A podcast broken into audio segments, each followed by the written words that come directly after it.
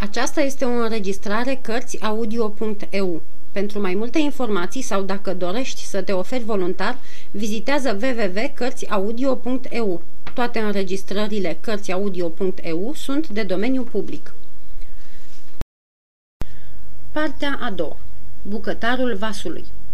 Capitolul 7. Plec la Bristol. Până să putem lua drumul mării, ne-a trebuit mai mult timp decât și-a închipuit squire-ul.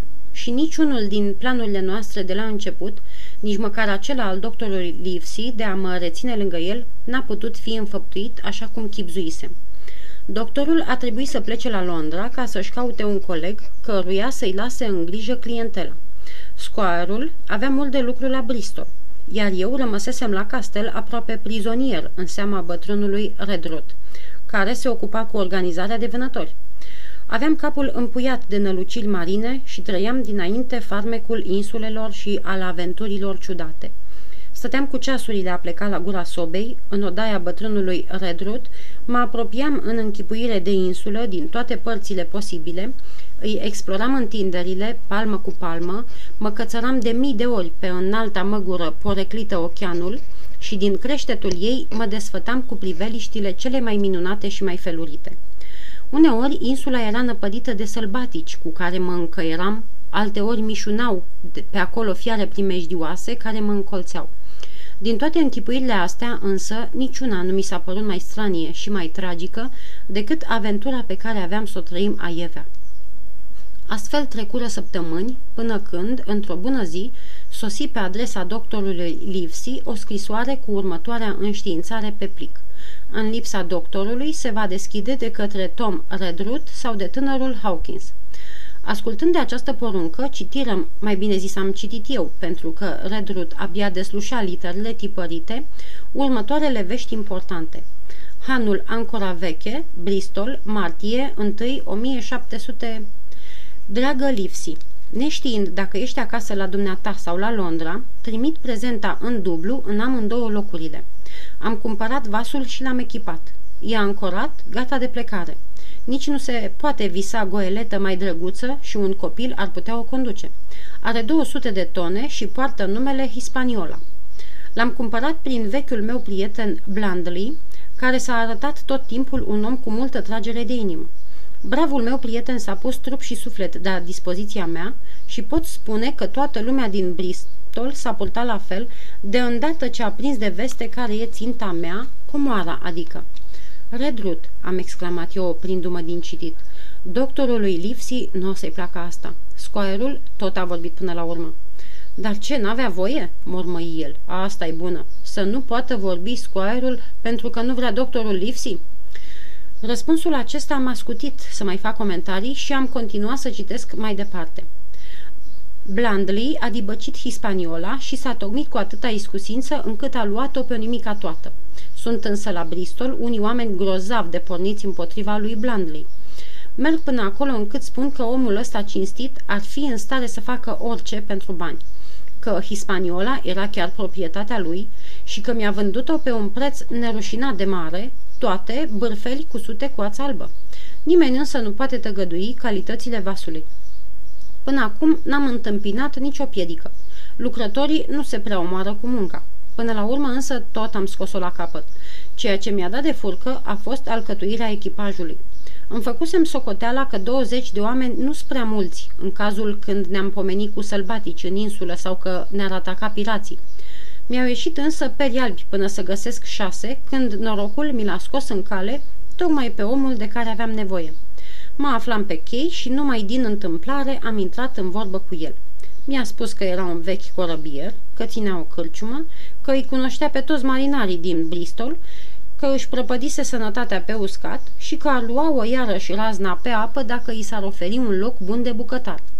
Venise în dimineața aceea, șontâc, șontâc, la marul mării, ca să respire o lecuță de aer sărat, îmi spunea. Am fost din calea afară de mișcat, la fel ai fi fost și dumneata, și cuprins de milă, l-am tocmit, fără să stau mult în cumpănă, ca bucătar al vasului.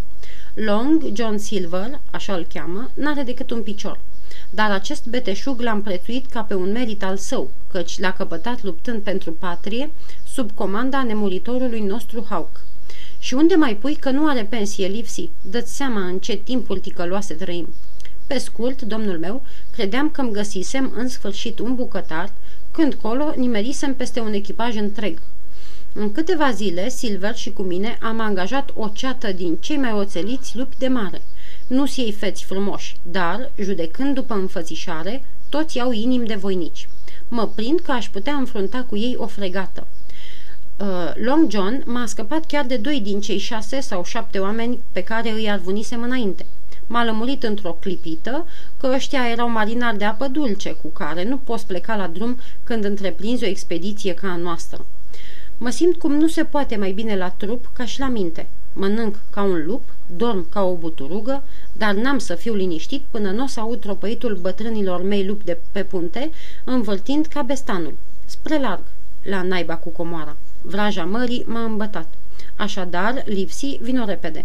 Dacă ai cea mai mică considerație pentru mine, nu pierde nicio clipă.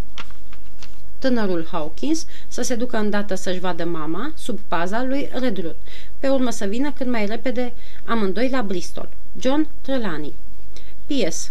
Am uitat să spun că Blandley, care, întreagă ți amintesc, a promis că dacă nu ne întoarcem până la sfârșitul lui August, trimite un vas în căutarea noastră, ne-a găsit și un minunat comandant pentru goeletă.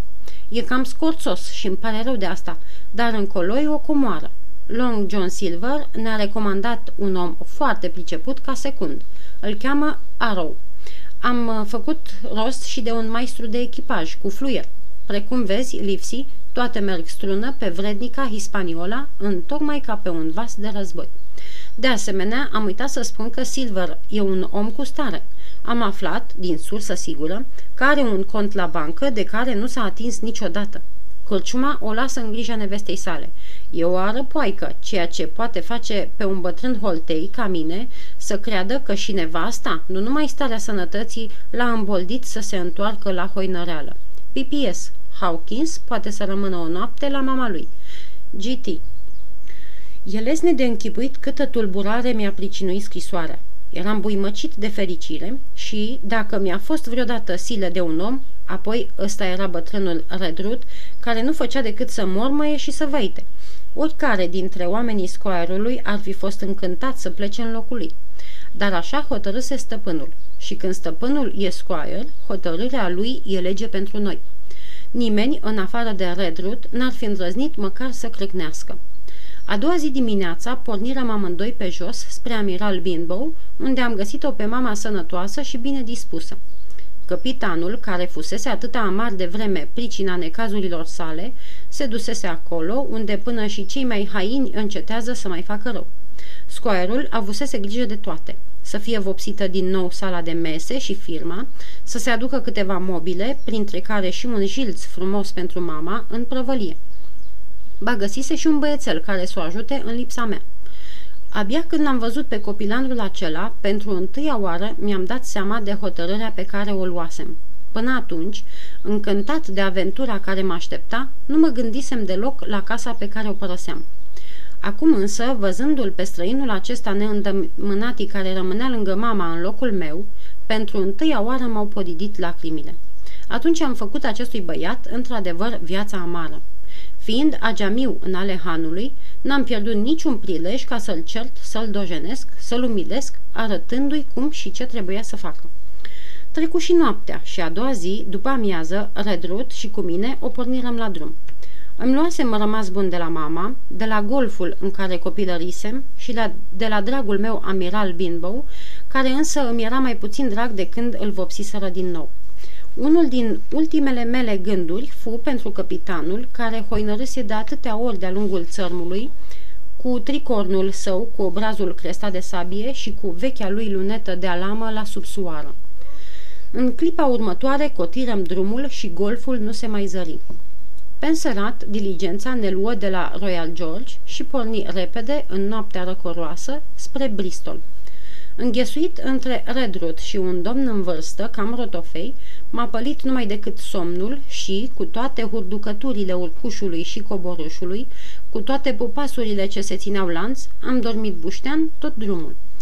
Când, în cele din urmă, un ghiont m-a deșteptat și am deschis ochii, am văzut că ne oprisem în fața unei clădiri mari pe o stradă dintr-un oraș și că se făcuse de mult ziua. Unde suntem?" am întrebat. La Bristol," îmi răspunse Tom. Dă-te jos." Domnul Trelani trăsese la un han mai îndepărtat, aproape de chei, ca să aibă sub ochi goeleta și pregătirile care se făceau. Am pornit într-acolo și drumul nostru, spre negrăita mea plăcere, trecea tocmai de-a lungul cheiurilor, pe lângă o puzderie de vase de toate mărimile, de toate felurile și de toate națiile. Pe unul, marinarii roboteau cântând. Pe un altul, oamenii cățărați sus, deasupra capului meu, lucrau atârnați de frânghii care, de unde le vedeam noi, nu păreau mai groase decât firele de păianjen. Cu toate că trăisem toată viața pe coasta mării, niciodată nu m-am simțit atât de aproape de ea ca în ziua aceea. Mirosul de catran și de sare era ceva nou pentru mine. Mi-am oprit ochii mai cu seamă asupra minunatelor prore pe care erau sculptate chipuri de oameni care au brăzdat în depărtatele oceane. De asemenea, am văzut mulți marinari bătrâni cu cercei în urechi, cu favoriți încălionțați, cu coada unsă cu catran și cu mersul țanțoș și legănat al oamenilor mării. N-aș fi fost mai încântat dacă aș fi văzut regi sau arhiepiscopi. Și eu aveam să plec pe mare, cu o goeletă pe mare, cu un maestru de echipaj dibaci în siflee, cu mateloți cu codiță după ceafă care lucrează cântând. Pe mare, spre o insulă necunoscută, în căutarea unor comori îngropate acolo. Mai eram încă furat de aceste visuri când am ajuns pe neașteptate în fața unui han arătos, unde l-am întâlnit pe scoiarul Trelanii, îmbrăcat ca un ofițer de marină, cu veșmânt de postav gros, siniliu. Tocmai ieșea pe o ușă cu o față zâmbitoare și imitând de minune umbletul marinarilor. Iată-vă în sfârșit!" strigă el. Și doctorul a sosit aseară de la Londra. Bravo! Echipajul vasului e complet. Ah, domnule, l-am întrebat eu, când întindem pânzele? Pânzele, spuse el mândru. Chiar mâine.